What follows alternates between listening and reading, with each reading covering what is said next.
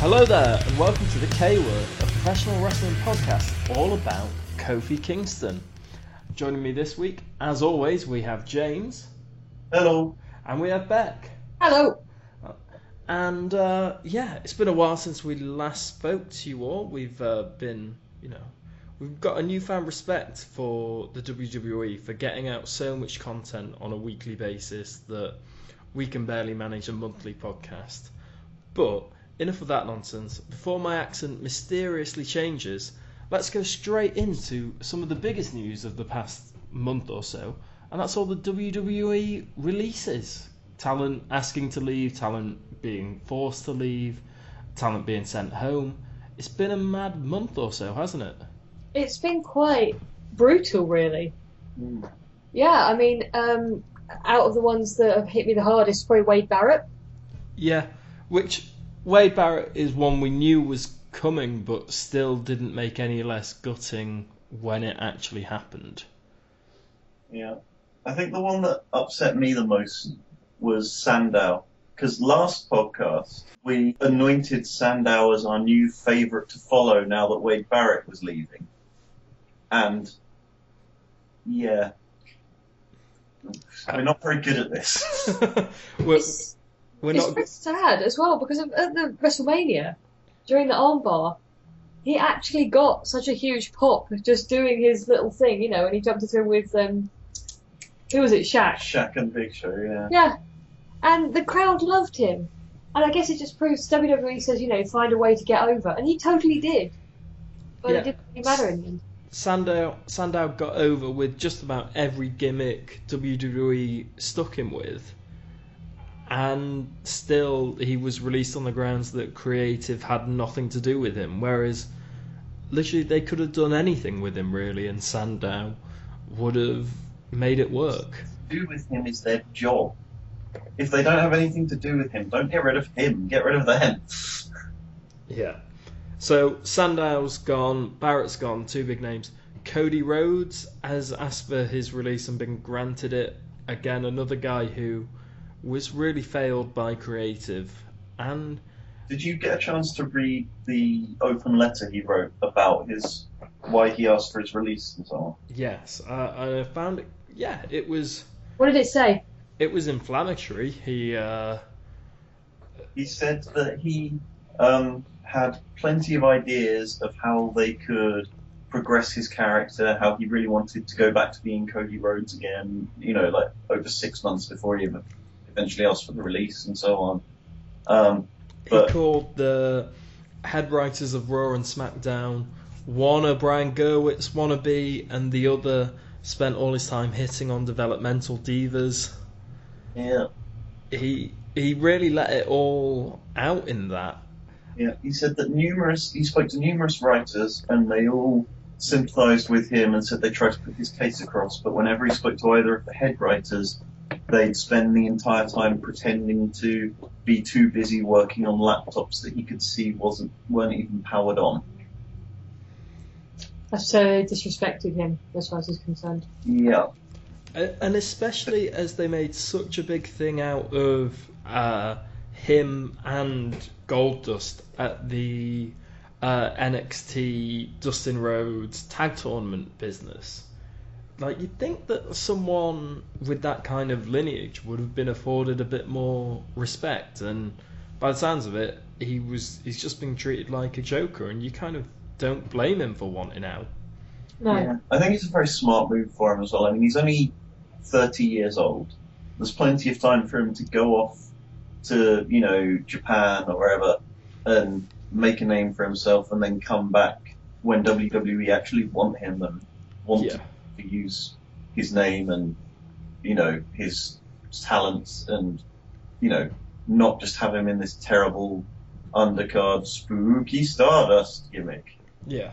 And writers are, I'd say, possibly more easily replaceable than talented wrestlers. Uh, maybe that's a, a discussion for another time, but the current head writers of Raw and SmackDown are not always going to be the head writers of Raw and SmackDown.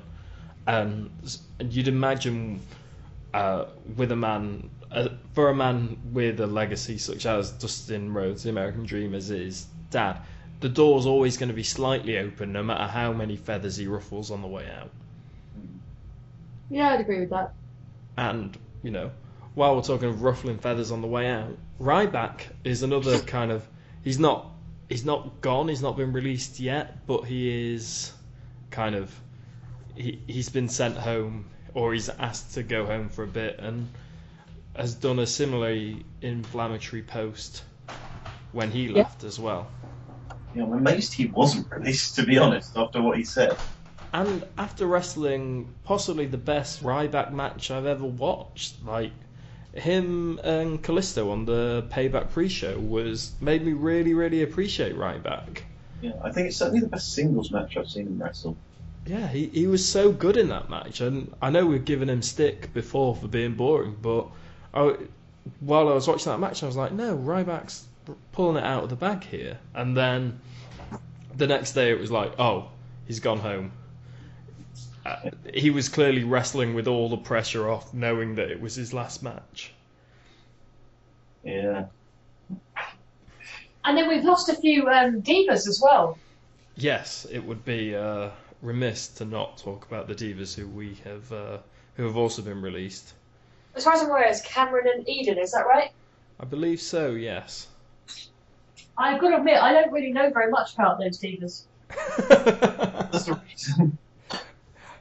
Um, Cameron's most famous contributions to wrestling are being one half of the Funkadactyls trying to cover someone that was lying on their front instead of on their back and yelling at the referee to count them down.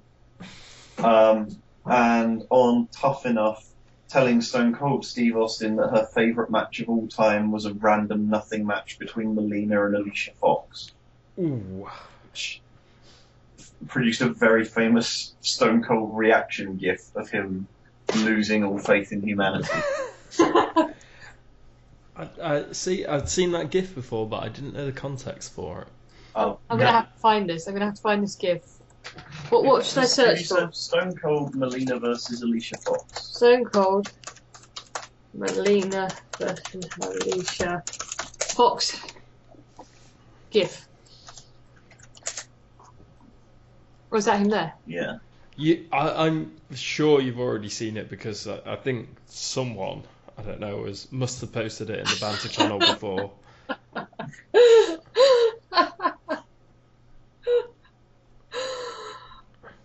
it's like I.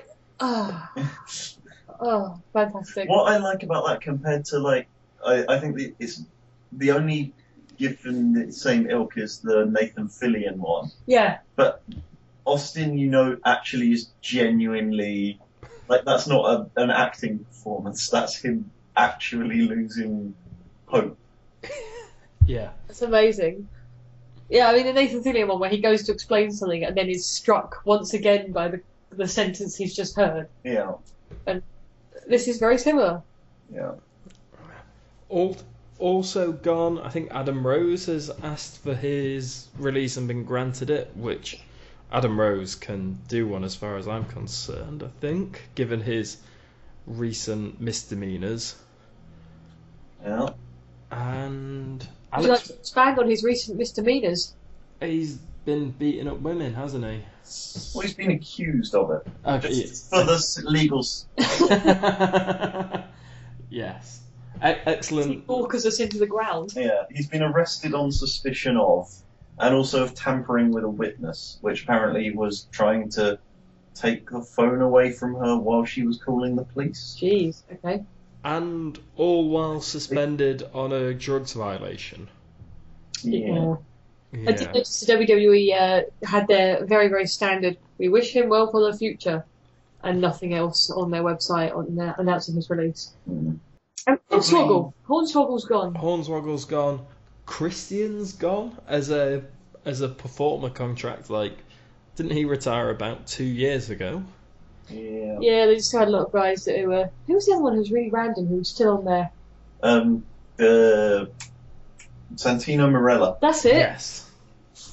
Like, what? Like, who who knew any of those were still? I don't think WWE knew because a few days before, Hornswoggle tweeted something like, "Next week I'll have been with WWE for ten years," when they were like, "Oh shit, he's still employed with us." My God, he's right. Get My him fa- out of here. My favourite one of those is um, JTG, who hadn't been on TV for years, and then he was finally fired, and he tweeted, "Oh shit, they found me."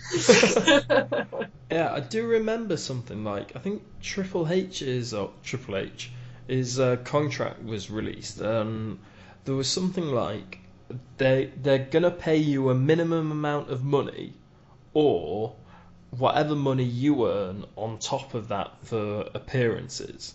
So guys like JTG or Christian or Hornswoggle, despite the fact they weren't making appearances, were still getting paid a minimum amount of money every year, and you'd you'd have to assume that even without making how like 50 appearances on TV a year, that's still a kind of decent paycheck every month. yeah. Uh, well, I wouldn't say no. No, like, and if I was still getting a paycheck from WWE despite not being on TV for time, I would be like, yeah, yeah, Vince, keep keep giving me that money. Don't- Yeah. Keep very quiet. Don't ruffle any feathers, like you say. You know, keep your head down. or ruffle all the feathers on your way out because you've had enough. And I really do think we're kind of in a a weird place where like some really strong talent is leaving and it's leaving a wide open gap in the roster at the same time that they want to massively expand the roster into a brand split. And if guys are kind of happily walking away from WWE and saying, I can do better elsewhere, does this mean WWE isn't the kind of promised land of wrestling that everyone kind of, that WWE definitely thinks it is? I think there's a weird two-way street where for maybe like basically since WCW folded for most of the last 15 years with a brief exception when TNA was sort of relevant if you squint sort of like you know 7 or 8 years ago otherwise for that entire period of time WWE have basically been the only game in town Yes. And- if you wanted to wrestle and make good money, you pretty much had to work for them. Like there were some particularly dedicated people, like you know Bryan Danielson, CM Punk, Samoa Joe, etc., who were making a living on the independent scene. Um, but even then, you know, most of the independent guys also had part-time deals with TNA or whatever. And if you wanted to make a proper, comfortable living, you had to work for WWE. Now, the WWE have spent a lot of time and effort recruiting the hottest stars from around the world. And I think it might have had the reverse effect of shining a bigger light on those other promotions from, you know, you know, uh, like New Japan and so on, that previously most wrestling fans in America and in the UK and so on didn't really know that well. Now they're seeing people like AJ Styles who come into WWE from that, and it's making it clear that you can make a living out there, you can raise your profile, and you can come back and negotiate a better deal. I mean, we've seen it with Luke Gallows as well, who, like, other than a brief run as Luke Gallows, was Festus when he was in WWE, which, for those who don't know, was a essential functional retard Hodor-like character who turned into a violent monster when the bell rang. That was his actual gimmick. And then he's come back and been part of a serious main event angle. And I think people like Cody Rhodes, who previously would have been stuck with no alternative but to stay in WWE, collect their paycheck and be forever remembered as a no-name person or forever not remembered, are now fancying their chances at going abroad and seeing what else is out there, which just, you know, five years ago wouldn't really have been Absolutely unheard of. That is true, and the WWE is kind of really profiting off at the minute, especially in NXT, having all these big names come in. And do you think that these releases, Ryback, Cody Rhodes, Sandow, are potentially kind of a symptom of guys on a similar level being treated better in NXT just because they're newer to the system? Like, is there anything particularly better about Austin Aries, other than the myth- myth- mythology that he's not wrestled for WWE before, that puts him above Cody Rhodes? I mean, I don't know Austin Aries well enough yet to really be able to say specifics on whether he's better than Cody Rhodes, but I certainly think that fans have more of a reason to care about him because Cody Rhodes has spent the last 10 years in the 50-50 club, winning half his matches, losing half his matches, and none of his matches mattering anymore as a result. Whereas Austin Aries, if there's an Austin Aries match, you still want to watch it. And that's not really the case for Cody Rhodes, I think now. So I definitely think there is some logic that, you know, fam- familiarity breeds contempt. The, you know, it's easier to book angles with guys that you haven't had around before. Absolutely. So something that we've touched on there, and the biggest news in wrestling is SmackDown moving to Tuesday nights, going live, and bringing back the brand split. Uh, yeah. Now, I've got a few questions about this, but at the same time, um, there's there's plenty of things to talk about here. But I think the first one is: Do WWE currently have the roster and the major stars to support a brand split? I wanted to see a brand split when I first got into WWE, and James was showing me a lot of the stuff from the previous brand split, and I, I really like the dynamic of that, and then also the, the excitement of when they come together at the big pay per views. Yeah, like I remember you enjoying watching the Royal Rumbles and like the Raw commentator and the SmackDown commentator rooting on their guys and talk. You could sense the excitement when people from the different brands were interacting with each other. Yeah, and I would really like to see a kind of brand split where they're closer than they were then.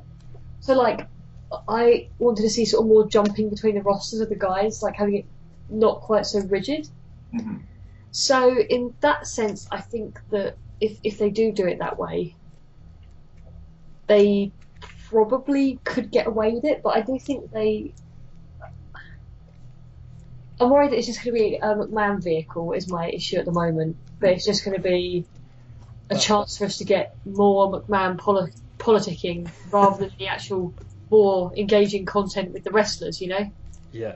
My very next bullet point here is is the brand split just more McMahon bollocks? Is one of them going to be on SmackDown and the other one on Raw? And actually, these shows aren't a brand split; they're just a continuation of uh, this the current feud between Stephanie and Shane, but with wrestlers on certain teams. Because that's that's not the point of a brand split. Surely the point of the brand split is that you have all these guys. You can't put them all on every show. So you have your Monday night show, your Tuesday night show. These guys were on here. You like this show because it's the big handsome men, and you like this show because it's the technical wrestling, like the Paul Heyman era SmackDown. Yeah. I mean, I think I said this when we briefly touched upon a brand split in one of the earlier episodes, but to me, the we've already had a brand split, and one of the brands is Raw and SmackDown, and the other brand is NXT. And what worries me is what happens to NXT in amongst this, because I think, in answer to your first question, I don't think, frankly, they have the major stars, but I think that like SmackDown already doesn't really have major star power. They tend to primarily focus on, you know, the mid card or upper mid card on SmackDown already. So I don't think Mhm. that's such a major issue.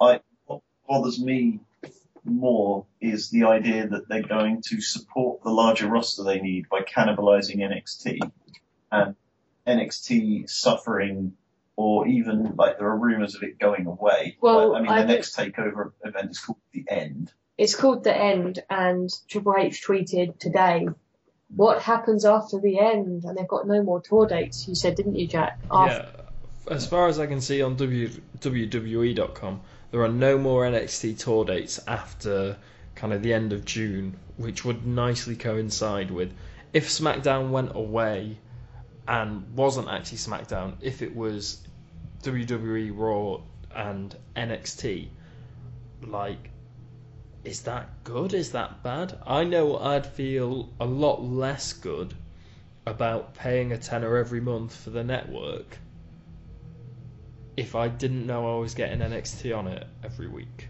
Yeah, I mean, Beck and I have actually already been discussing this because for I for American viewers, I think in America you get, do get um, Raw and SmackDown on the network like the you know the day after their air, but in the UK, due to broadcasting issues with Sky, they're not up for a month, and the idea of having to be behind on NXT for a month, like I I don't think I could justify continuing to get the network for that. I'd have to look for other means to uh, to Uh, keep. Absolutely, uh, and I, I almost said this earlier, and then thought, no, let's say it with the podcast. If if NXT goes off the network, and if I can't watch NXT on a Sunday morning, that's a network cancel for me. I'll probably buy it again just before the Royal Rumble, and again just before WrestleMania. But I can't see why I'd pay nine ninety nine a month when the thing that I enjoy most about the product, all of a sudden I can't watch. Yeah, or can only watch on a month's delay. At which point, what's the point? At which point it's moved on so far that Yeah. Like, does do any of us watch the the old the old three hour episodes of Raw that come on a month late? no. Absolutely not. It like I might watch uh, this week in WWE to catch up. That's but why, yeah. yeah.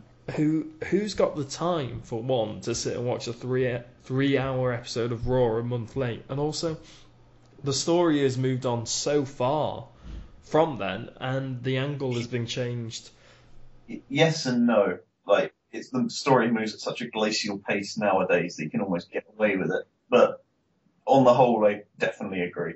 Like for Raw and SmackDown, I'll watch like you know I'll look up what happened. If the stuff that's worth watching, then I'll go on the WWE YouTube page and watch that. But I'm not gonna, you know, earnestly stay up to date a month behind on the network. No. Like the network is a fantastic service on the whole, and it would be a no-brainer to keep it if the creative quality was better in the product generally. But the watching Raw and SmackDown a month late is arguably the worst part of the network, or like the the feature that's most poorly realized. Yeah, like I think I've used. I've watched a few old episodes of Raw. I've watched uh, a Cesaro Cena match, which a lot of people said was one of the best matches of 2015, and it was. Uh, and that was just me getting caught up on Cesaro. It wasn't a kind of I'm gonna go back and watch this Raw from ages ago because I want to, or it's just because I I knew that that match was there and that it was good. Yeah, I mean, I like I like having the archive of Raws and Smackdowns. I wish it was more filled out. Like um, Beck and I were what I uh, we've mentioned this a couple of times. We watched the build up to the 2004 WrestleMania, and it would have been nice, I think, to potentially continue watching the Raws and Smackdowns after that event. But they just stop after the WrestleMania. I think all of 2007 is missing, isn't it? There there are vast parts of the entire back catalogue missing, and like very slowly they've been adding them. Like occasionally, you know, once every three months, they're just like, we put up another year. It's like good. They they emailed me the other day, or a marketing email saying, uh, Jack, uh, the McMahon Helmsley era of SmackDown is now on the network, and I, I, I was like, yeah, but we've had McMahon Helmsley era of everything for about ten years now. Like wh- what? That's not a selling point. And like Triple H as champion on SmackDown does does not interest me in any way. It's like what what are they thinking when when they send that kind of thing out? Uh, but also like what? Who who's gone? Yeah, I'll watch the network now. Yeah, they always feel sort of out of touch. that yeah, it does feel really quite out of touch. I, I, I'm really hoping that this entire thing is actually a swerve, and USA Network have bought SmackDown to be SmackDown, and NXT continues the, you know, Lord's work that it's doing with the most talented wrestlers in the company. What I predict is that the NXT wrestlers will be available to be drafted. And that some of them will get called up via that.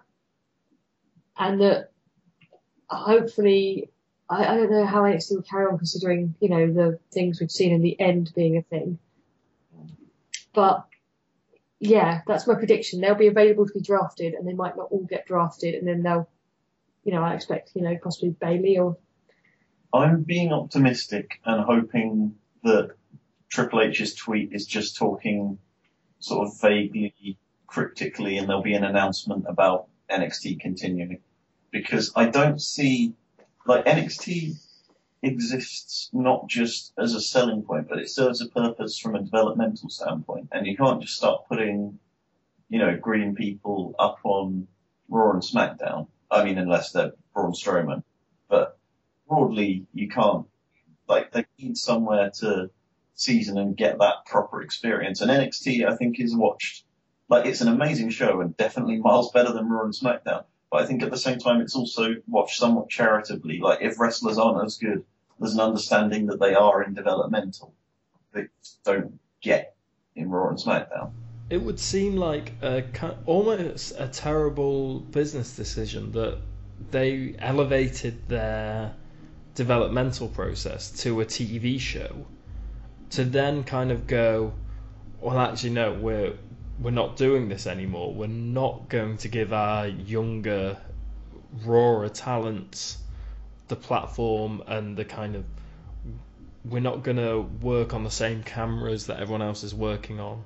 Like, why would you kill off that arm of things? Yeah, or I, bump I've, it back down? I do have faith that they won't, but that might just be hope rather than expectation. I don't know. Picking up on what you just said, Raw would be a far better name for NXT than it is for Raw, right? Because Raw is like a polished product, right? With the wrestlers Yeah. that are supposed to be the oh, best. that's what we're supposed to think. Raw is now one of the most poorly named shows on television. When it first debuted, and for the following like seven or eight years, it suited it perfectly. But yeah, NXT should become Raw. You can hardly call it well done though either, can you? no, this is true. Medium rare. yeah, just very, very tame. Makes me feel blue. But um, What one good thing I will say about the SmackDown announcement though, that we've not touched upon at all, is that the fact that there's going to be a brand split and a draft, uh, you know, rostering was only half of the news they broke. The other part is that it is becoming live. And if I never have to listen to the hairdryer cheers on SmackDown, then that will be a wonderful thing. Like, SmackDown has, in my opinion, the best commentary team in WWE with the possible exception of NXT. Um, King as a heel commentator and Mauro Ranallo. And despite that, it's an unlistenable show because of how horrifically distractingly bad the crowd reactions are. And if they fix those, then that's one positive regardless of anything else. See, I, I want to touch on Ranallo. Like, presumably he came into the company with a reputation and an ambition that he knows he's better than Byron Saxton, JBL, and Cole. Like, he must be angling for like.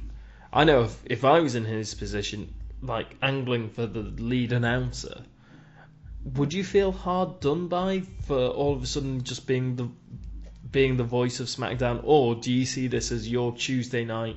I'm live now, and I'm not gonna have Kevin Dunn fucking with my audio quite so much. You're just going to have Vince McMahon in your ear yelling at you for not putting over Roman Reigns even though he's on Raw. Yeah, it's it's an interesting one, and it, it's going to be interesting to see what happens with it. But they can't book one show really that consistently. Can they book two? It's interesting because, like, ever since being called up on the WrestleMania pay per view, Baron Corbin has only been feuding with Dolph Ziggler and basically only interacting in any way with Dolph Ziggler. And that's with a full roster. And now, if they're going to split the roster in half, then like, he's never going to escape him. And like the the paper, like this is a criticism that Bek and I have had of the shows the last couple of months in particular, is that wrestlers only ever interact with whoever they're in a feud with, and it makes every single show feel exactly the same, and it's really tiresome and annoying. And Yeah, every that match is between- only like that's that's with a full roster, and it's only going to be exacerbated by a brand split, isn't it? Or does does a brand split give you some freedom to work within where you go, okay, well these two guys are feuding, but also on our brand we've got this guy. So say on SmackDown you have Ziggler, Corbin, and Sin Cara. He's not doing anything. So what happens when Corbin accidentally try well tries to punch Ziggler and accidentally hits Sin Cara? All of a sudden you've got a match there for SmackDown tonight with Ziggler on commentary. Like having a smaller roster for each one kind of can almost put you in a more confined space to work with the guys that you've got and put on good matches just because claustrophobic just because everyone's in together that kind of thing you can build feuds differently Yeah, But the thing is, they can do that now. They just don't. like they they they have twice as much ability to do that at the moment as they will do. Because I mean, like you mentioned, like he they, he could interact with Sin Cara, but right now he could interact with Sin Cara. He could interact with Kalisto. He could interact with I don't know Del Rio. You know, probably ones that aren't Mexican. but they still have him only interacting with Dolph Ziggler. And when their options are limited, is that going to be even more of a problem? Like the only argument I could see for like other than like you say maybe if if we're being charitable, they could sort of have to up their game um, because they're more confined. Like maybe they're so scared of the vast ball pit they're in that they're staying in one corner. And if the ball pit is a bit smaller, maybe they'll feel safer to venture out into it a bit further. But the only thing I think that is a genuine positive is that with half as many shows in which to feature the wrestlers, storylines will have to ad- advance quicker in order to keep up with pay-per-views. So there won't be, there'll only be four shows to build between each pay-per-view rather than seven or eight. Suddenly they'll have to, but they can be doing what they did before when they alternated the pay-per-views. Oh So god no would be- we can't have that again No, I, I don't think they would do that just because in the previous brand split, they did that and then stopped doing it because no one bought they, the they had smackdown half pay the per play the, the other pay-per-views.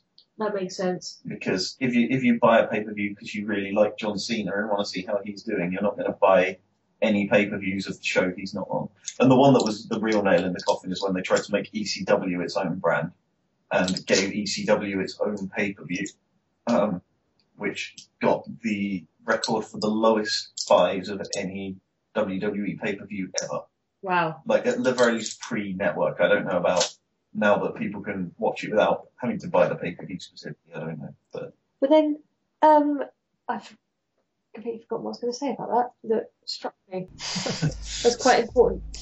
Never so mind. While we're on pay-per-views we have just had and this is a harken back to the old brand split days we've had two pay-per-views in three weeks. Like uh, payback and extreme rules with very very similar cards. They they came and went so quickly that we couldn't actually record a reaction episode to payback or a predictions episode for extreme rules before like the window for that had gone and it's they were so samey pay-per-views that I don't think we needed to. no the the they were basically the same show twice like i think the general opinion of both pay-per-views was that I, I've not watched all of Extreme Rules yet, but I did watch Payback Live, and the wrestling on it was really solid. It was an enjoyable show to watch, except for the fact that the booking was occasionally slightly off, or the finishes for most of the matches Yeah. seemed slightly off. And I, I get the impression, and I, I am going to ask you guys to sell watching the rest of Extreme Rules to me because I've only watched uh, the Intercontinental title match, which uh, again we'll come back to later because they're fantastic. Yeah. Sell watching the rest of Extreme Rules to me after I've already watched Payback. Okay, so um, let's do this Ca- uh, match by match, and if I miss any, let me know. Um, Ziggler versus Corbin happened on both of them. The Extreme Rules match had the right person go over, so it's a more satisfying watch than the Payback one was. Okay. They've Um, tag team. Tag the uh, tag titles match, like or the you know the Vaudevillains tag match, um, didn't feature a horrible horrible injury. Which um, is always a plus. Um, also, uh, Xavier Woods, Yeah. he always mentions that his DMs are open. This is just a fun fact. Yeah. They are. You can go on Twitter and you can message him anything you like privately to him at Xavier Woods PhD. Do it. we'll come back to Twitter in a bit because I've got something I want to tell you about Twitter later Okay. on. But that was very much because wasn't Xavier was the one out of um, New Day that didn't wrestle, wasn't he? Well, he normally is, but this time it was uh, Kofi didn't wrestle. Kofi sat out. That's right. Uh, episode's namesake. Yeah, I think he was still feeling the negative effects of suddenly becoming Jamaican again in the time machine. That was amazing. Yeah, And uh, the Vaudevillains look great and they're hilarious. yeah.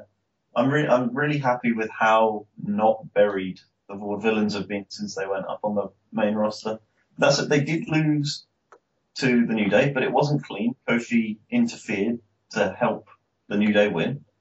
Um, got off a whirling dervish. Yeah, Xavier, Xavier Woods kicked out of the Whirling Dervish, which did bother me slightly. But never mind. I, I, I spent about a minute laughing at the name whirling dervish. You I was did. like, this is perfect. They're, they're already doing better than the Ascension were this Yeah, time last year. yeah, which is a major plus.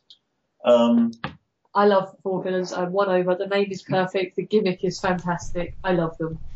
Yeah, the, I I think going right back into K word history, we one of the first things we ever talked about was how some people thought the Vaudevillains wouldn't work on the main roster, and we said, no, I think they've absolutely got the talent and the characteristics to work there, and I'm really really thrilled to see that they're doing it. well, that's that's why we're the ones with the podcast, isn't it? Yes. uh, Not at all just because we decided to mouth off at people.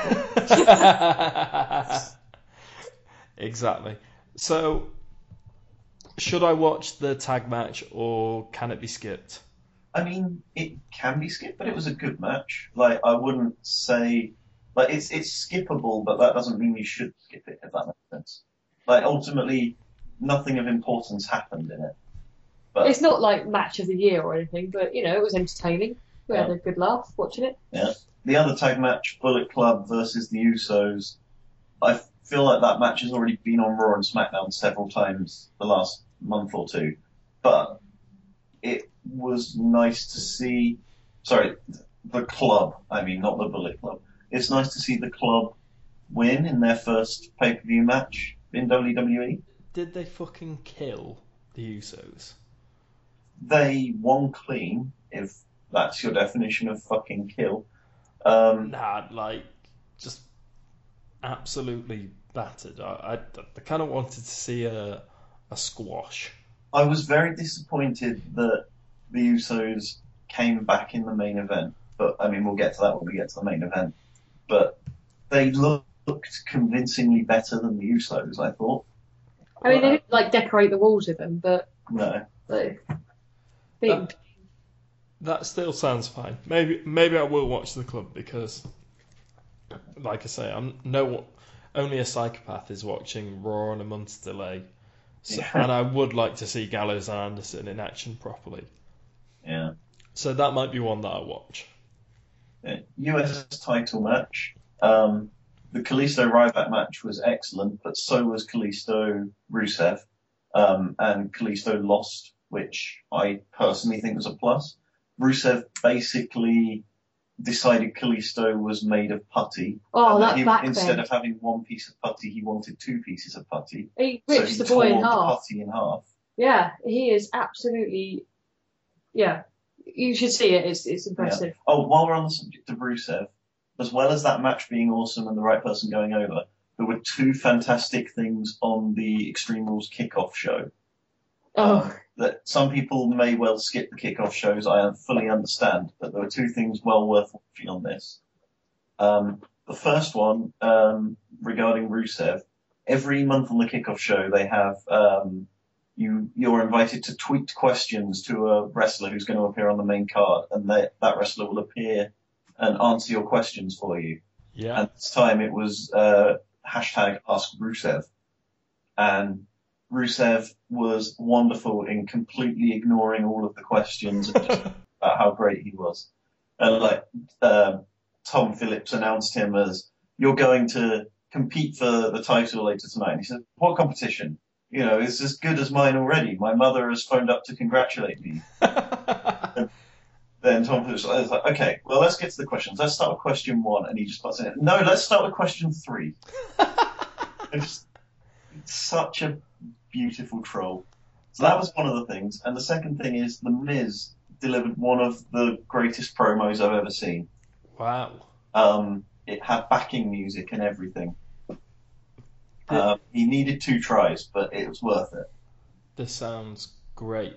And Like I, I, I used to really hate The Miz, and not in a I'm supposed to hate The Miz kind of way. I just actually hated him. He has completely won me over. He's one of my favourite people to watch now, and that promo is a fantastic example of why. My, my notes here say uh, the last bullet point that I've got is that at the moment, despite all the great, great technical talent in the IC department, the Miz is the star of it, and that's an absolutely incredible thing. Like I didn't think that I'd be happy to see the Miz going over on Cesaro, Owens, and Zayn. But I genuinely, when I watched, because that's the only match I've watched of Extreme Rules, I watched it last night, and God, that match is is the best match I've watched this year, and yeah, it's going over Zayn Nakamura. Really, Blimey. really? That is Yeah. high praise. I mean, I was, I think it's my the best match I've watched on the main roster this year. Okay, yeah, Um, definitely the best main roster match I've watched this year. But that moment where Zayn, Cesaro lifts Zayn up, Zayn flips Yeah. over and pulls Cesaro down for the pin. I was just like, whoa, that was that's just one of the most incredible things I've ever seen. Cesaro or spun into an uppercut, which was incredible. The the entire match, I was watching it with two friends who don't really watch wrestling, and I just said, look, guys, I really want to watch this wrestling match. Let's kind of let's put this on, and it was amazing. Yeah, it was really great fun. Yeah, from bell to bell. And I love that the second month in a row, The Miz is able to get a cheap win over Cesaro because Zayn and Owens are too busy fighting each other to notice him. Yeah, absolutely. What was the move Cesaro did? The two guys were on the rope at the top. Then there's a guy between them, and then Cesaro picks them all up. Yeah, it was kind of a Cesaro just was a straight slam that went into a superplex. And Zayn, Zayn and Miz suplexing Kevin Owens while Cesaro powerbomb both of them. That's the one. yeah, Fantastic. And the, the power, the strength of Cesaro is unbelievable. like you you look at the opening exchanges and uh, Zayn has hit uh, Owens with the Helluva Kick. Owens is out, and then I think the Miz go Miz kind of scarpers, and it's just Zayn and Cesaro. Zayn's got the armbar locked in, and Cesaro kind of just jumps on his back and onto his heels about ten times in a row, and you just go, Just nips up. yeah, like what? I love Cool also when um, Cesaro had come, like before the match even started, while Cesaro was in the ring waiting for the others to come out, he was just doing push-ups for no reason. We can't not mention Kevin Owens' face when Cesaro came in. Oh, yeah. That glorious two thumbs up, sarcastic yeah. smile. When, when Cesaro did the, you know, tear off his Bond suit to go into his wrestling gear, the camera just cuts to Kevin Owens doing the proper, well done, that was really impressive, double thumbs up. Oh my days. It was beautiful. And that that's a really nice moment as well, considering the opinions of people. Like Kevin Owens is not is not the guy who's going to be ripping off his Bond suit into. Following that was Ambrose Jericho, was it? Yeah. Uh, oh, Oh no, yeah. it was yeah. women's match I think that. that Ambrose Jericho was first.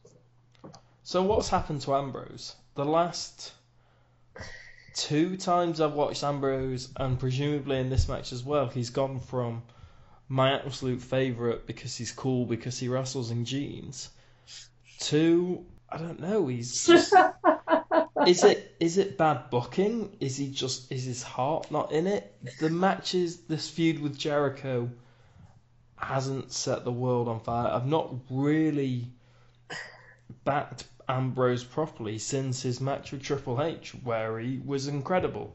Yep. Yeah. no, I agree. There's something amiss, and they're slowly killing him. The the Ambrose Jericho feud, the whole thing has felt incredibly phoned in. Like essentially they're arguing over who gets to do a talk show.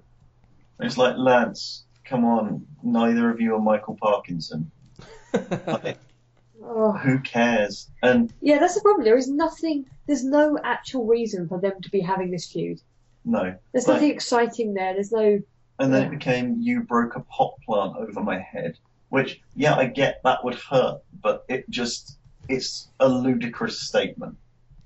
And the thing is, it could be so easy with a single promo to make it mean something. Yeah. And they And Jericho and Ambrose are both great promos, even though Ambrose is being sort of forced to dial up the crazy, which means nothing. This is the thing. I'm not really getting it because he's not actually being that crazy. No, he's Like just with- acting a bit erratic, Like, is yeah, they're obviously like modelling him on Cactus Jack. Yeah. And others of a similar, you know. Uh, there was obviously shades of like Perry Saturn with the mop, I guess. but anyway, he's not really doing anything that crazy. He's not behaving in a way that's particularly threatening. He's not. like it. The problem is as well is that they kind of want him to have this whole insane, like you don't know what he's going to do next. He could, you know, tear someone apart type feel, like a Foley-esque Cactus Jackass thing. But they also want to keep him PG and kid friendly, and they're not like it's possible to get those things to go together, but whoever's been writing his stuff is not talented enough to pull that off. Like I remember back to last year, or even the year before, it might have been, um, but before you started watching, when um, like he rigged Seth Rollins' Money in the Bank briefcase so that when he opened it, it gunged Seth Rollins, and it's like just like Cactus Jack would have done. Like, ugh. I don't know. they've been making him rubbish on and off for ages, and he's just gone through a rubbish phase recently. And I don't think it helps that him and Jericho seems like it should be a really good pairing, but they just put on they've put on now two really boring matches. How could they fix him? They Um, could have him feud with Seth Rollins again. He was great against Rollins. I, I either give him a proper push, like give him op- opponents like Brock Lesnar, but have him win, or turn him heel and let him actually become crazy in a more sort of dangerous feeling way. Like I, I, full disclosure, this Asylum match I hated. Like I watched that match and regretted watching it in a way that I didn't think was really possible for an Ambrose match or a Jericho match. And the ending, while sickening, was about the only good memorable part of the match. It had a good funny moment. Funny. You, you, you're okay with spoiling what happens, right? Oh, absolutely. I, I'm a spoiler fiend. Okay, so it breaks the phony rule of that if you bring it, Oh, you have it used on you. Yeah, the the have your weapons backfire on you rule. Yeah. So what happens is, uh, Ambrose, oh, I remember the bit you mean. Go Yeah, on, yeah. go on, yeah. Ambrose uh, climbs up the cell and retrieves a bucket from the top that's with the mop. Oh, what's this? Turns out inside the bucket is a bag filled with thumbtacks. Yeah, which I like. I like the idea that Ambrose is psychotic enough that he would introduce thumbtacks to this match without like anyone realizing he was going to do it. Like that was good. Yeah, Um, and, like, and even if I don't like seeing thumbtacks because you know I, I have a soul, I still appreciate that. Anyway, sorry, yeah, go on because Yeah, it was funny and I want you to get to that. but I just wanted to get that bit out while it was. And there's a lovely bit of acting where you see Jericho's face. Jericho's slumped in the corner at this point while um, Ambrose is sowing the um, thumbtack seeds across the ring. And Jericho in the corner, his eyes are just white, and then he's like, shit, and he's trying to climb out. It's very funny. Um, Ambrose does manage to um, dirty deeds him, doesn't he? Onto Well, no, he um, Jericho goes for the code breaker. Ambrose reverses it and drops him into the tacks back first, Yeah, okay, so and he's then got. delivers the dirty deeds afterwards. Right, yeah, so he's got a lovely back full of the pins. It's wonderful. It's there in his elbows. His elbows are bleeding. His tattoos are just filled with pins. I don't even know how that's going to look It's horrific. He's he's a human pincushion. It's great. It's I, I don't mind thumbtacks. I like our different perspectives. I have no problem with thumbtacks. Um, he looks a disaster. He crawls out of them, um, wincing in pain. He's got them in his hands. It's a disaster. And Ambrose is having just won, is cuddling his elbow and screaming at it where a single thumbtack is in his arm. like he's he's acting like he's been like amputated. Yeah. It's It's just weird because Ambrose is the one who has a history of like he was in. I'm going to annoy all American listeners. CZW, uh, Combat Zone Wrestling, which basically was the infamous pay per view, uh, pay per view, infamous promotion for its like garbage brawls. Yeah, Sorry, Ambrose what- is famous for. CZW. I've just realised it's CZW. Yeah, CZW for Combat Zone Wrestling. That's crazy. No wonder I Yeah. couldn't find anything about it online. Yeah. Okay, carry on. they had these garbage brawls of like, you know, glow sticks and stuff like that, and he was in those and just, you know, had a reckless abandon for his own body, and it's one of the things that made him known on the independent circuit. And then, yeah, Jericho takes a back first and elbow first bump onto the pile of thumbtacks, and Ambrose gets one tack in his arm and he's crying about it. but I like that because that is a kind of psychotic, unpredictable thing you like, right? Well, he introduces the tacks and he can't take them. No, but he has a one and he goes mental over it, and then next time you can do like have him be unpredictable, you know? Yeah. Yeah, I mean, I, I and it, it was just a very funny moment because It it, it instantly cut from Jericho covered in them, looking really sorry for himself, but you know, getting on with his life. Yeah. And being like, this is my life now. I am now magnetic. It wasn't a great match. It was Um, about 10 minutes too long, I think. Like, if, if you were to skip one match, Jack, I'd skip this one, and then if you're some sort of sick, disgusting freak like Bek, uh, go back and watch the end. Yeah, like rewind the last five minutes of it. Yeah. Can you imagine, though, when we started this back in, what, January, February, saying if you skip any match of the pay per view, skip the Ambrose match? Because that's a mega, mega fall from grace for me. Like, no one is more devalued in my eyes now than Ambrose. He was my absolute favourite and the guy whose match I would never skip on a pay per view. To what? Like he'd lost. Well, he won his specialty match, the Asylum match, but it was the worst match on the card, and that included a match with Roman winning in it. yeah. I, they need to sort him out. They need to. And I, I don't think it's Ambrose's fault. I think he's doing what he can with what he's given. But he's, again, it's poor, really, really poor booking. Just kind of coming home to roost. Mm. Yeah, this isn't a short term problem. This is something that's been building for like years, I guess, at this point. Basically, ever since the Shield broke up and his feud with Rollins had its big blow off match ruined by a Bray Wyatt hologram. since then, it's been downhill, really. The occasional, like, you know, jaunt up again, but for the most part, just free falling. Yeah. I, I think the only major feud that he's won since then has been Kevin Owens. Yeah. And again, he was they were both red hot coming off of that feud. Uh, and I think it is he he was great against Triple H. It's not the losing that I have an issue with. It's uh, just he he carried the company on the road to WrestleMania when Reigns was getting booed out of buildings. Mm. And I I just don't understand how it's gone so so badly wrong now.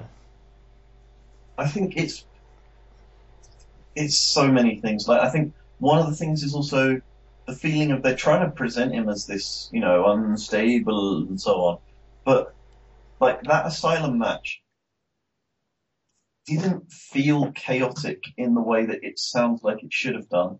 It was just they fight for a bit, then one of them climbs the cell, they grab a weapon and come back down, and then it gets used in a spot and then discarded, and then they fight for a bit.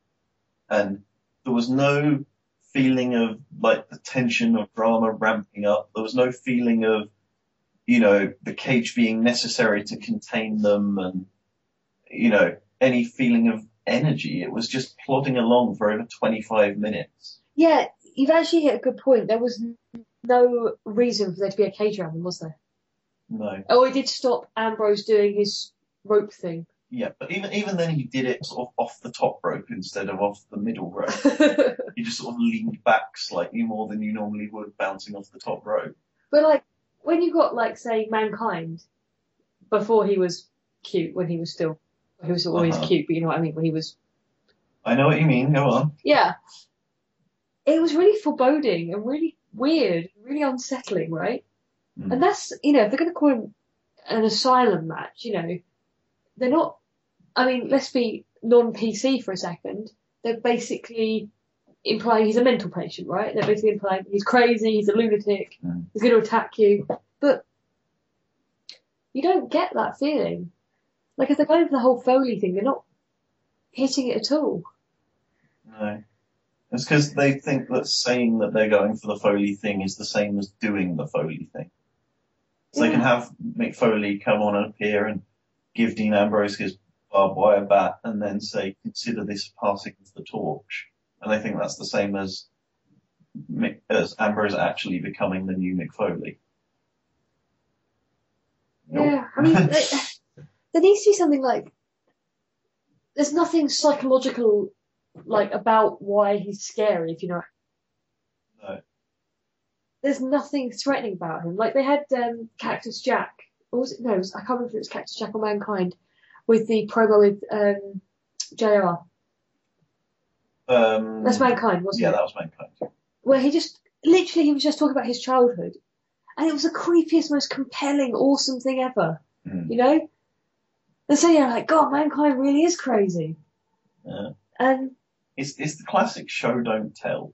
yeah, They think that if they have it said once by the wrestler and then repeated ad nauseum by the commentators, then that will make the fans think it, even though all the evidence points to that not being the case and that the fans hate doing what the commentators say they're meant to do.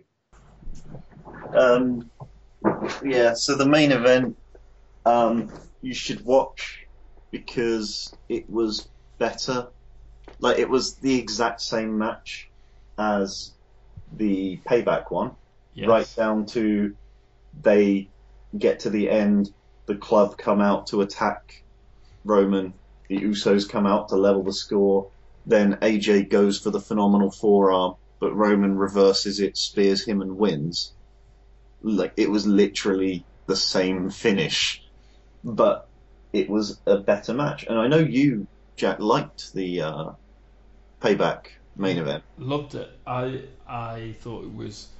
Admittedly, I was watching it on my own and I was quite drunk, but I I really really enjoyed it.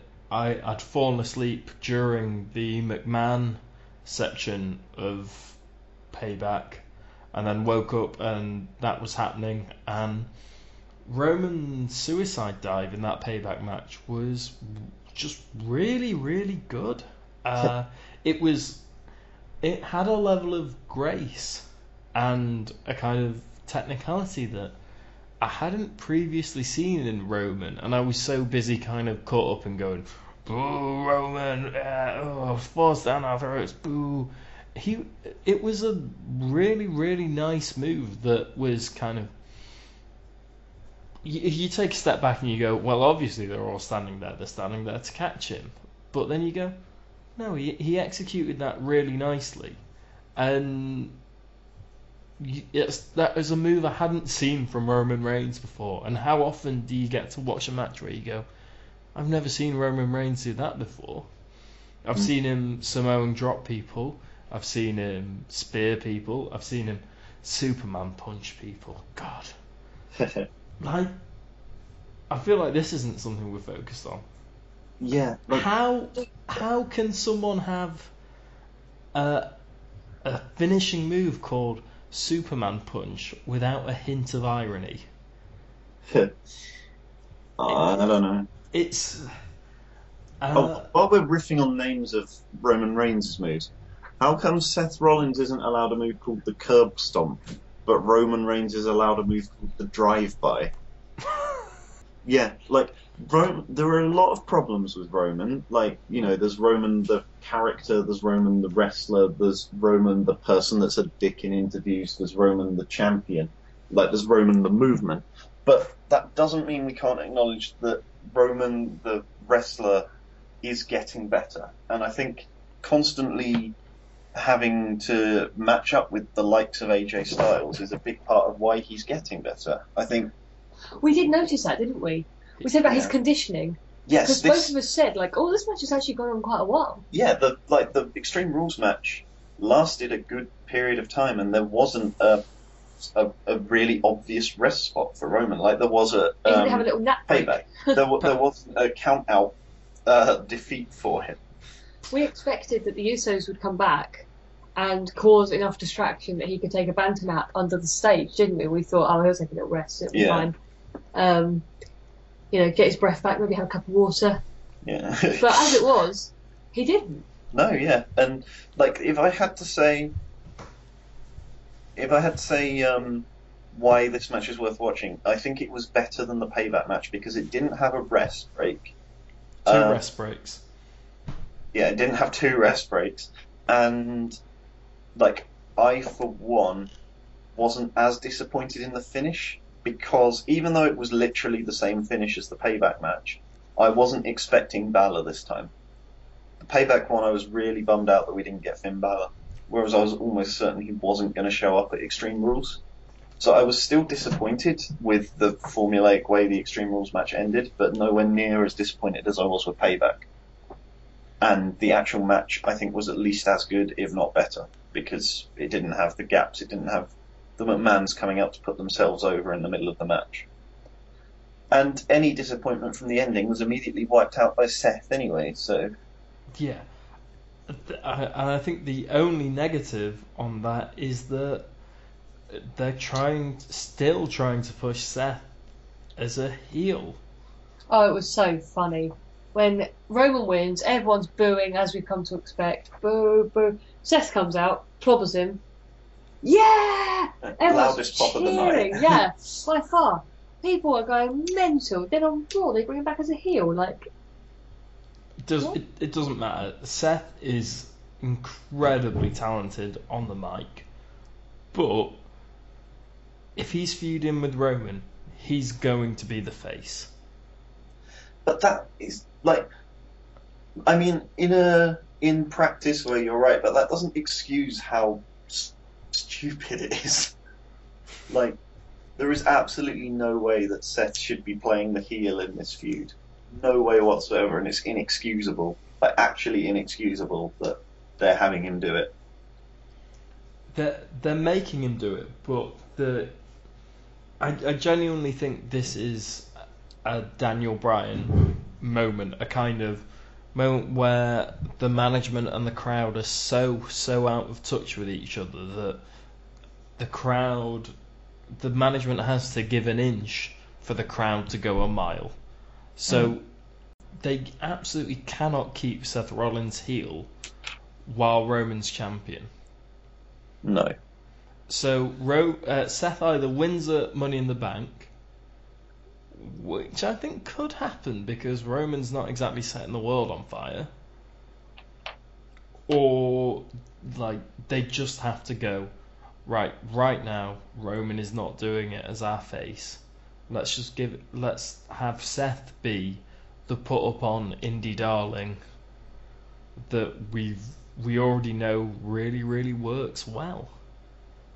Yeah, I I mean, I think that they won't have the guts to do that. I think they're too set in their ways as having Roman be the heel, uh, sorry, be the face to do that. But I think they should. But has Roman really been the face of any feud since he's been champion or since before he's been champion? Like Trips was getting at least as as many cheers, if not more, when he eliminated Roman from the Rumble. And even then, Reigns has been cheered for accidentally spearing Stephanie McMahon and for punching Vince. Yeah, and for feuding with Sheamus. Uh, Yeah, but we've already discussed why that's Daniel Bryan's fault. Toxic legacy. Listen to our earlier episodes, available on SoundCloud. Just, uh, just throwing that out there, a bit of promo. Appreciate it. I do think we've got a flawed system if the only place we promote our show is on the show. we need to like get some sort of banner out. we should get business someone to hold. Yeah, get someone to hold a sign up for us at the next uh, pay per view. I tell you what, wearing a wrestling shirt actually does. It really helps you connect with people. Yeah. Like twice in the past week, I've interacted with people. One was because I was at um, Nando's wearing my King Barrett shirt, and as I got to the front of the queue, the uh, man taking my order said, "I'm afraid I've got some bad news." and for a second, it didn't click, and I went, "Oh, have you run out of chicken?" and he was like, "No, no, your shirt." King Barrett, and I was like, ah. He then spent about five minutes not taking my order, telling me about why he's really upset that Stardust is leaving. See, the the exact opposite thing happens to me. I see people wearing uh, wrestling t-shirts out in the wild, And you just go. and I go, no, I don't go losers. I go, oh god, that's someone I never ever want to be friends with. Uh, Oh, oh, I know it's bad, but don't don't wear your wrestling t. no, uh, the, the- the other time I was at a show. I was actually at a uh, youth performance of Little Shop of Horrors, which is my favourite musical. yeah, it's good. And there was a kid who can't have been more than 12 wearing a Fight Owens fight shirt. And uh, he happened to be behind me in the queue for ice creams in the interval. So I sang El Generico's Ole, ole, ole, ole. And uh, yeah, we struck up a little conversation. And neither of these conversations did you think to advertise our podcast. Yeah, uh, that I'm working you- on that. Did you offer to buy the kid ice cream and then drop it on the floor? Oh, I so certainly should have done. Because that that is like a lubricant. it's like what you like Kevin Owens? Hey. no, I just um, and he was like, "Oh, right," because of the and pointed at his shirt, and I was like, "Uh huh," and that was basically the extent. Listen to the K word. Right. Oh, I realised, by the way, we forgot the women's match, um, which you should watch because the bullshit finish it had at Extreme Rules was different to the bullshit finish it had at Payback. It was Was- slightly less bullshitty Was by the a finish bullshit? It was pretty bullshit, yeah. Um, Dana Brooke came out dressed as Ric Flair To Ric distract- Flair's music. yeah, to distract Natalya, um, leading to Charlotte winning, and then Charlotte proclaiming on Raw the next night that she doesn't need Ric Flair anymore because she won without him. Which would have made a lot more sense if she'd actually won by herself.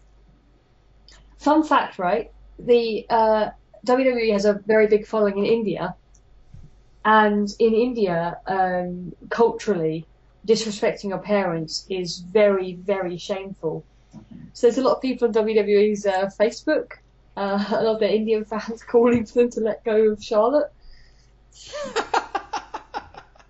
really? It's yeah, and they're saying like we totally understand that it is a plot line, but it's so disrespectful, and like people have like posted photos of like Ric Flair's like sad face and being like, what daughter, what good daughter could have her father, you know, cry and They do know that this is a show in which, like, Shane McMahon has, like, kicked a trash can into the face of his father by jumping coast to coast. presumably that would be disrespectful, but I think I think there's something very sad about seeing a you know distressed old man, and even a lot of the American fans were very very upset by that storyline. Um, like for instance, when I was looking for um, ideas for the comedy segment, I went on Instagram, and Charlotte's Instagram is the past like three or four days has been entirely filled with people. Well, not entirely filled. There's a lot of fans on there as well, but a lot of people telling her what a bitch she is for that. It seems to have really resonated with people, Mm. made people very uncomfortable. A lot of people are remi- reminding them of um, Dusty Rhodes having a similar storyline Yeah, and then dying before he came back. yeah. Oh, in fact, I actually sent you guys one of the ones I found, didn't I? yeah, which was amazing. Can I just read it because um, Did it not make Absolutely go for for the? Uh, I had to do something different for the comedy segment because WWE has disabled comments on their website. okay. I found. I will tell you about what it is, but it's not WWE comments. It's something better. Let me just find it because it was highly entertaining. Okay, so this is Brandon from California. They did that same "You're Dead to Me" angle with Cody Rhodes and Dusty Rhodes. Less than a year later, Dusty Rhodes died. I hope WWE doesn't have plans on killing Ric Flair. Yeah. I also hope WWE doesn't have plans on killing Ric Flair. Uh, I think it would be a poor move, like PR wise. I mean, it would stop him be- appearing drunk on any pre-shows, I guess, which is a plus. Batista, woo! Now, uh, I, we're gonna move on to the. Aren't wrestling fans weird on the internet section in just a second? But while we're on this, one of my favourite things. I'm a big fan of the taxi service Uber, right? Yeah. hmm And when you're going out on a Friday night or whatever, my first question I ask every single Uber driver is, "Who is your favorite wrestler?" Right? Yeah. And a lot of the time, it just comes up nothing, and they go, "Well, my son likes John Cena," and I'm like, "Whatever." Casual. Yeah, you need to listen to the K word, mate. But the rest of the time, when they say Scotty Too Hotty, Well, Let's not talk about Scotty Too Hotty yet, because I'm sorry. going to talk about Scotty Too Hotty later today. but this one time, uh, the guy says to me, "Yeah, I love wrestling. The WWF once did a fake tour in uh, in India where they sent a fake Hulk Hogan and a fake uh, Razor Ramon to come and wrestle in India because the real guys wouldn't wrestle there, apparently. But they sent fakes over there. That's Um, amazing. I mean, they do have history with fake copies of their stars, especially Razor. yeah, Razor Ramon and um, who's it? Diesel. Kevin Nash, Diesel, yeah. It was, it was Glenn Jacobs, wasn't it? Yeah. Uh, and apparently, the fake Razor Razor Ramon caused a riot because he was fake and he won. Uh, and I was just like, "This is the best Uber ride ever. You're getting five stars." Uh, so yeah, if if you are ever getting an Uber and you think you've gone past the, have you been busy tonight? Just go, who's your favourite wrestler? And nine times out of ten they say John Cena, but every now and then you get a great story about fake Razor Ramon, fake Hulk Hogan winning and causing a riot. If you do this, please put what you found in the Facebook group because we would love to talk about this. This is great. Yeah. Since since you brought up um, fake Diesel being Kane, like being Glenn Jacobs, I just want to point out when they did a story with a fake Kane, it was Luke Gallows, and I'm really disappointed that we didn't get a storyline with a fake Festus. Would there's still time?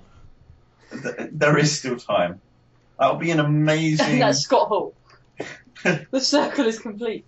oh, Uh, no, fake Scott Hall's going to be Zack Ryder, isn't it? yep.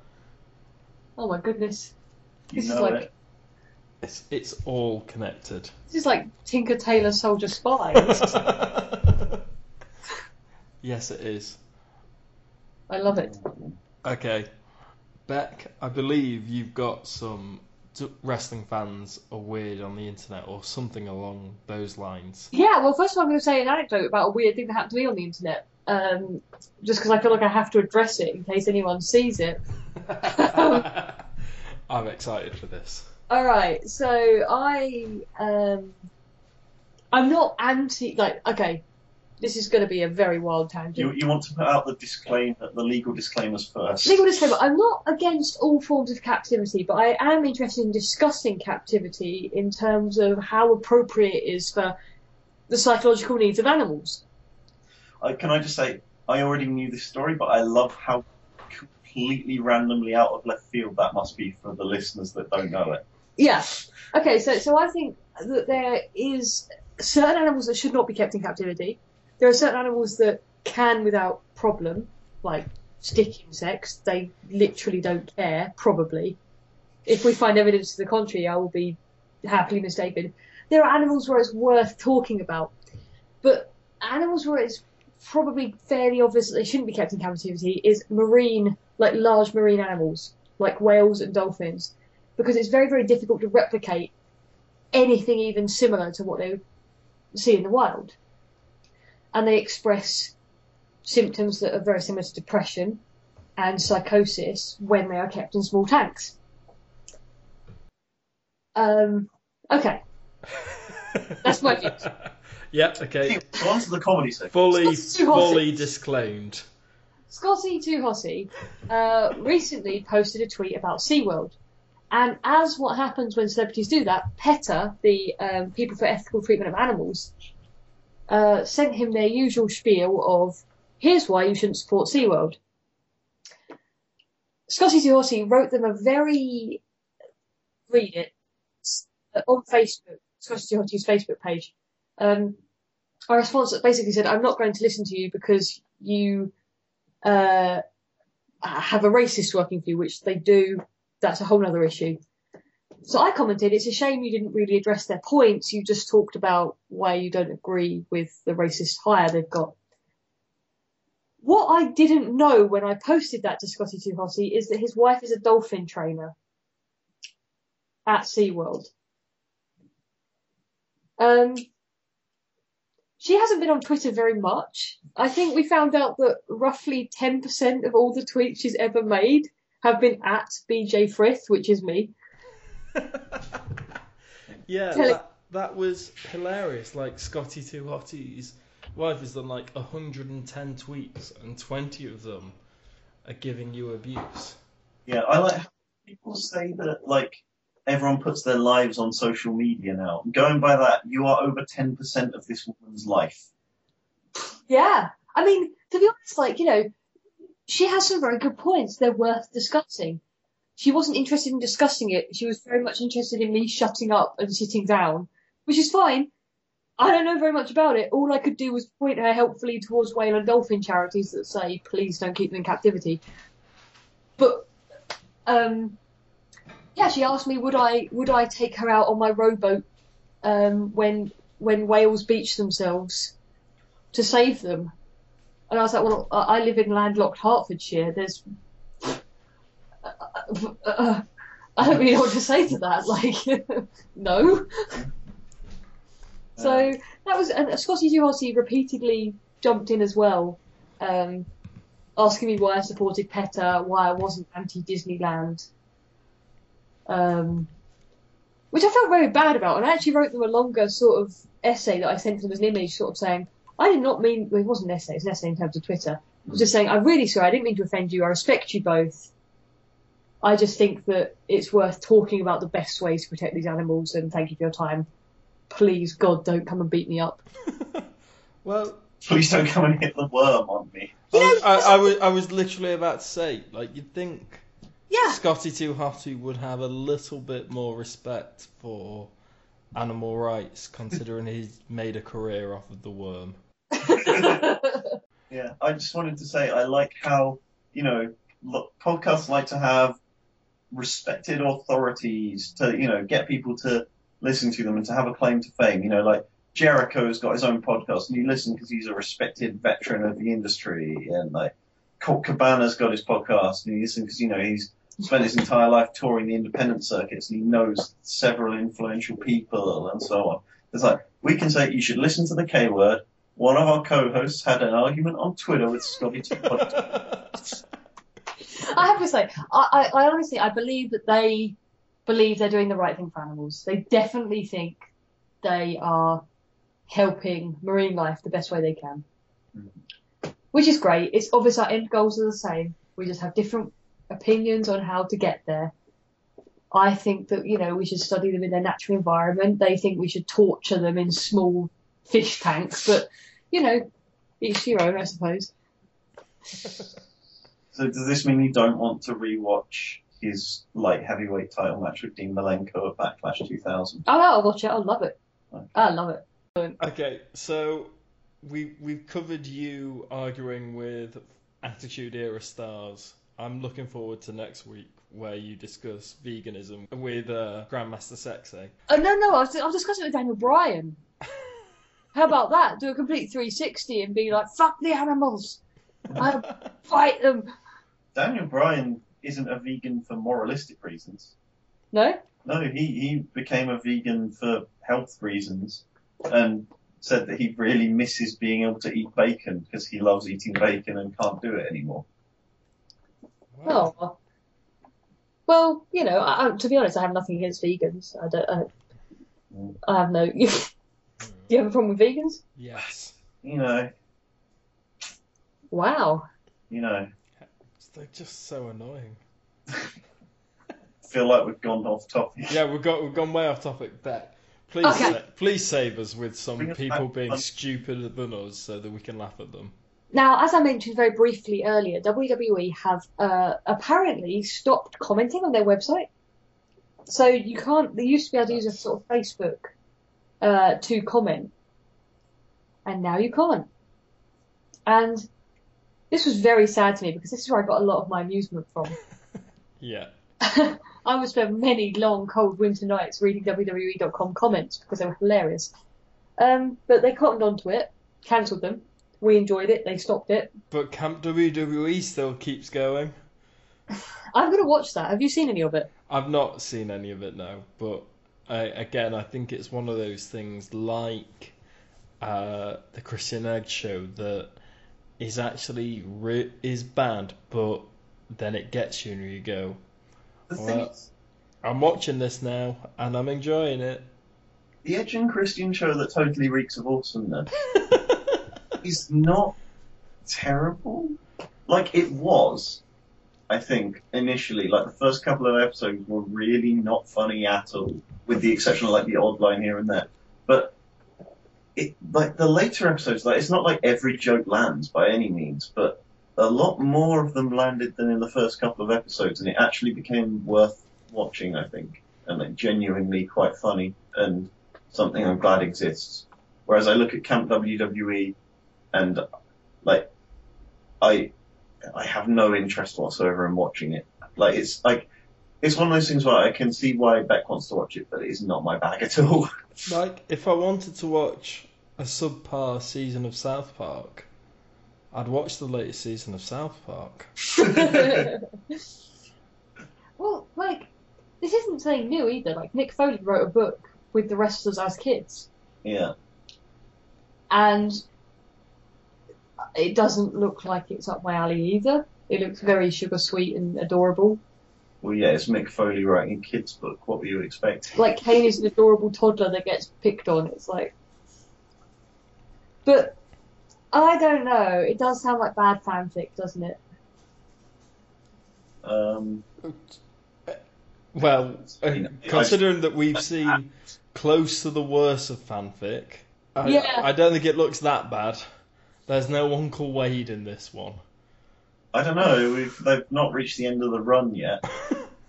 Okay, I, I will. Latest episode they've been advertising builds up Mark Henry being constipated, and it seems like the payoff is going to be him doing a poo that's like him giving birth. Also, Triple H looks nothing like Triple H in it. Triple H looks like, you know, as if he was a handsome person. No, if- no, I've said that really badly wrong. It made him look like stereotypical heartthrob, and it's like, but he's not. it looks more like 90s Shawn Michaels than it looks like Triple H. Which is quite funny, because maybe if that's a look into Triple H's psychology. Is that what he always wanted? I mean, yes, but Yeah. uh, so uh, again we've managed to go off topic. Where All did right. you get these things from? Where did I get what these? dark recess of the internet did you find dumb WWE comments? I was lost. I was wandering in the wilderness without my safety blanket of WWE comments that I always thought I'd be able to fall back on. I decided to look on Instagram, Ah. and well, I wanted to use a female wrestler at some point, but the amount of like the torrent of misogynistic abuse against Charlotte. Oh yeah, sorry, I was having a bad day. I just had to let out my emotions, and she really disrespected the father. Yeah, I, I can't stand seeing people be mean to Ric Flair like that, so I had to call her a slut and a bitch repeatedly. Yeah, well, all it is is people calling her a slut, a bitch, and a hoe, and I backed the heck out of that. Like, I couldn't be bothered with it. So, I thought back to, you know, where did I always used to find funny conversations when I was a child? And, um, IMDb had Raw and SmackDown ca- categorized as TV shows. As a result, they have cast lists. Oh dear. Which means most wrestlers have an IMDb page. And every IMDb page has an IMDb message board. Okay, Uh-oh. here we go. So what I've done is, I've got five, and I've taken out the name of the wrestler and replaced it with he, she, they, whatever. And I wondered if you'd be able to guess who these people are talking about, which message board it was posted on. Okay. Sounds like a fun quiz show. Now, they're all Okay. people that are currently working within WWE. So there's no like Sandow or Cody Rhodes. No, Ri- no Ryback. Push Ryback. I like this. Jack and I get to do our very own chump stain challenge.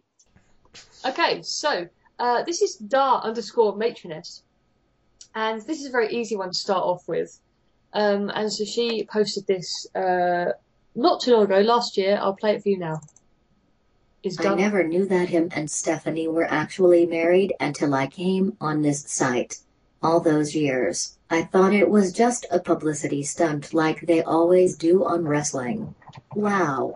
I'm kind of shell shocked. So all those times Mr. McMahon cheated on his wife were real too? Oh my god. So all the stuff they aired in the ring were real? Wow. That- I suspect was Triple H. Yeah, that's got to be Triple H. But also, what? How can you? How can you go? Well, that bit was real, so the rest of it definitely has to be real. Yeah, that's that's how wrestling works. If that's real, then I nearly said the K word. Then it doesn't exist. If that's real, all of it's real. Yeah. Yeah.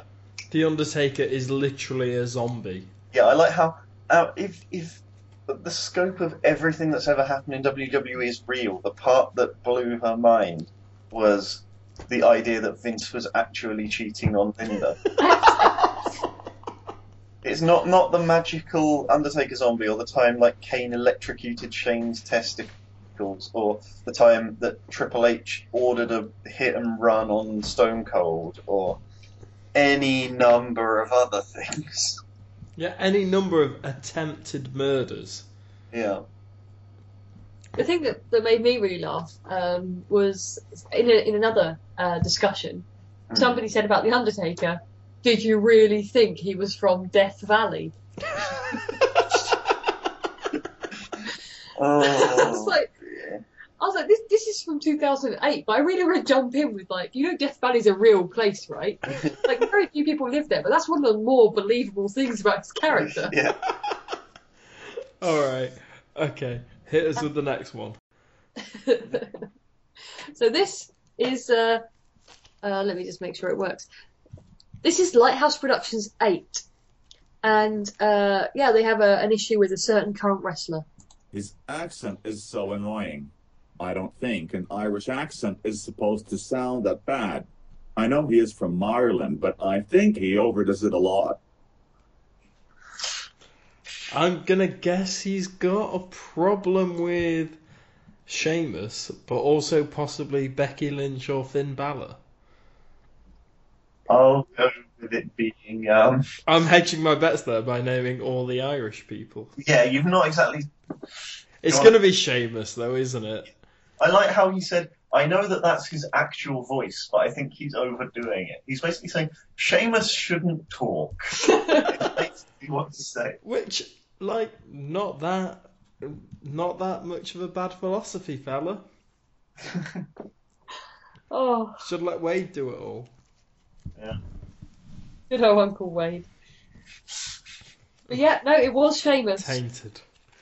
Yep, this this Lighthouse Productions 8 doesn't think he should sound like that.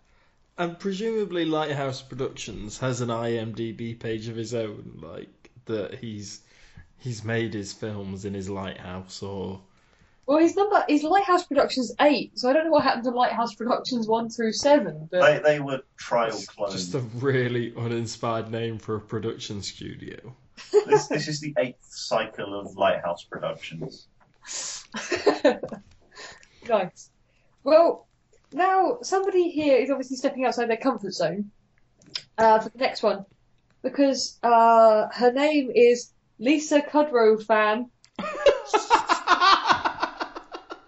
okay, I can't wait for this one. And uh, I'm going to say she. I'm going to guess it's a she. She has issues with a um, a certain chap in WWE. So let me play it for you. This racist wrestler was never that great. He's probably gay. He must love doing it with a Hornswoggle. He was never a good wrestler. Ron Simmons so owns him in everything. He's is also the worst announcer ever. So, I'm guessing by the Ron Simmons Association that Lisa Kudrow 8 dislikes, or Lisa Kudrow fan dislikes JBL? Yeah. That's correct. She thinks JBL is gay and enjoyed doing it with Hornswoggle. I mean,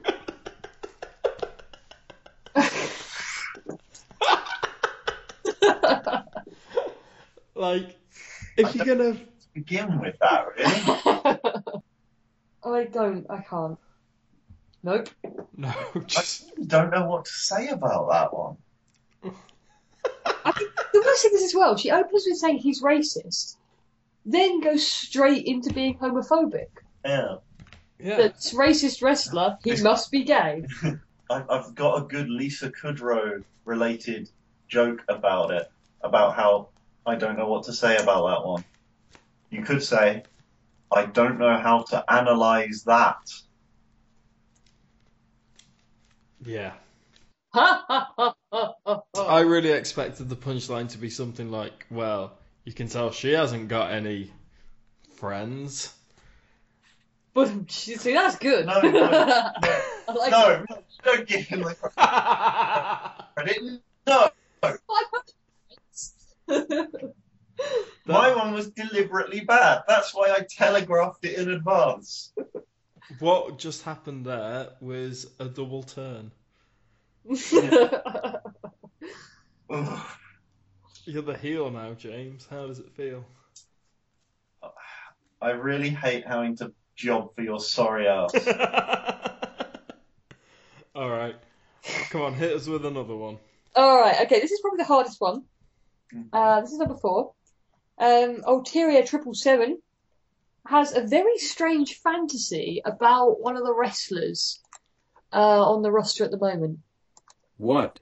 Could you imagine him as a third grade teacher? That would be funny as hell. He says put the macaroni on the plates. The kid says but Mr. Jacobs I have. He says put the macaroni on the damn plates. Then the kid grabs himself.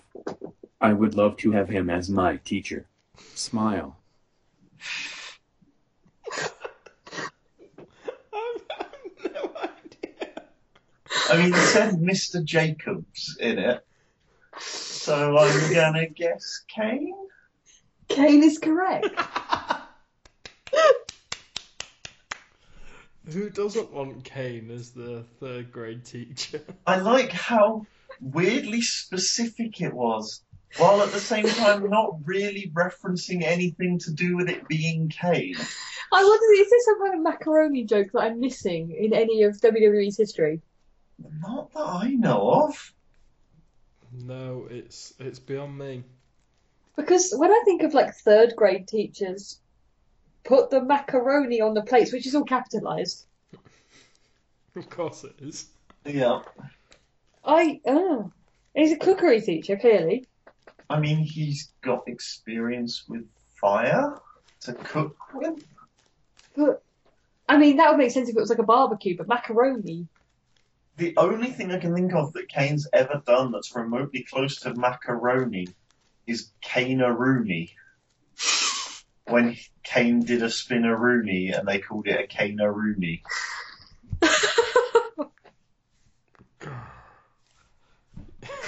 Also, since we've mentioned Kane, can I just say there's a recent picture of him where it kind of looks like he's grown out a ponytail, and he kind of looks like somewhere between old slimy Paul Heyman, um, Penn Jillette from Penn and Teller, and a really scary, like hippie bouncer.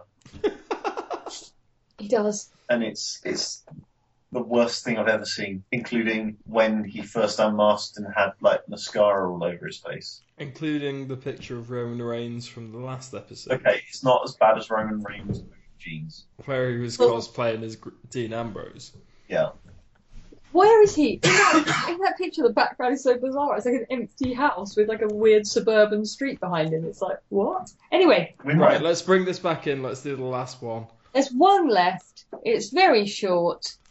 It, it's it's um R.A. General wants to talk about one of the wrestlers who we've talked about tonight. He wear a shirt to cover he fat. I'm gonna guess that's Kevin Owens. Is it? Yeah, Kevin Owens Oh. wear a shirt to cover he fat. Yeah, Yeah. You move about anywhere near as well as Kevin Owens does, lad. R.A. General. I mean, the thing is, that is presumably why he wears the shirt, and he is fat, and it doesn't matter because he's still in great shape. Like, Yeah. Sh he has an overweight body figure, but it doesn't affect him negatively in any way, so who gives a shit? He, he can still wrestle for half an hour without needing a lie down, Roman. Don't make on Hilo over the top rope. Yeah. Kevin Owens is a uh, an inspiration to fat lads everywhere. yeah, I mean Foley wrestled in a shirt. Yeah. Um, he, he, Foley was never in anywhere near as good a shape as Kevin Owens, is it? No, I, I thought of another good joke, though. Oh, hit us with it then. Fight Owens fight. More like Fat Owens fat.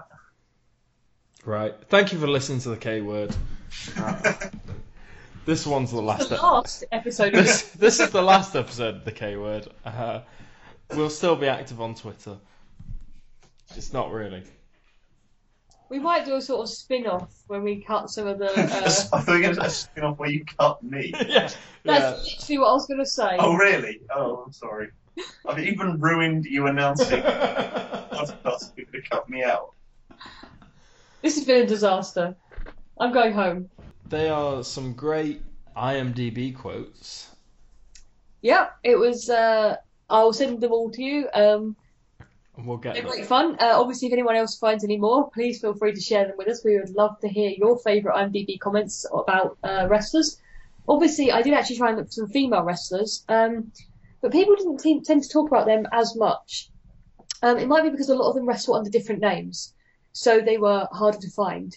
Like, for instance, Charlotte Flair is Ashley. Flair, is that right? Like, it's a German surname. Fleer. Oh. Yeah. So what I'm thinking is people were less able to find the female wrestlers to talk about them. Perhaps that's my theory. Um, and there wasn't like a lot of it was literally just people saying, "I have such a, a huge crush on this man." And also, one person who's posted repeatedly on a lot of the bigger wrestlers' pages saying, "Well, ladies, would you do Batista or whoever?" And the only like the title is "Would you do Batista?" And the, the body of the, the question was, "Well," and an ominous question mark. Mhm. So there's somebody out there who's very interested to find out what wrestlers women are interested in. No one's replied. Let's keep it that way. Right. I think that just about wraps up our episode.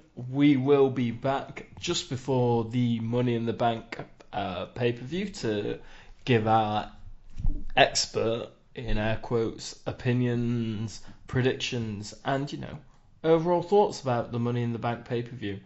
Thank you very much for listening to this podcast. If you enjoyed it, please like or give us a review on iTunes. Follow us on Twitter at Kword Wrestling or like our Facebook page, The K Word. If you've got anything to say to us, hit us up on any of those things and we will almost definitely reply. Uh, with that, I think it's a goodbye from me It's a goodbye from Bek. and say goodbye to James for the last time. Analyze That is a 2002 mafia comedy film Turn it and a sequel to the Turn it 1999 off. film Annabelle.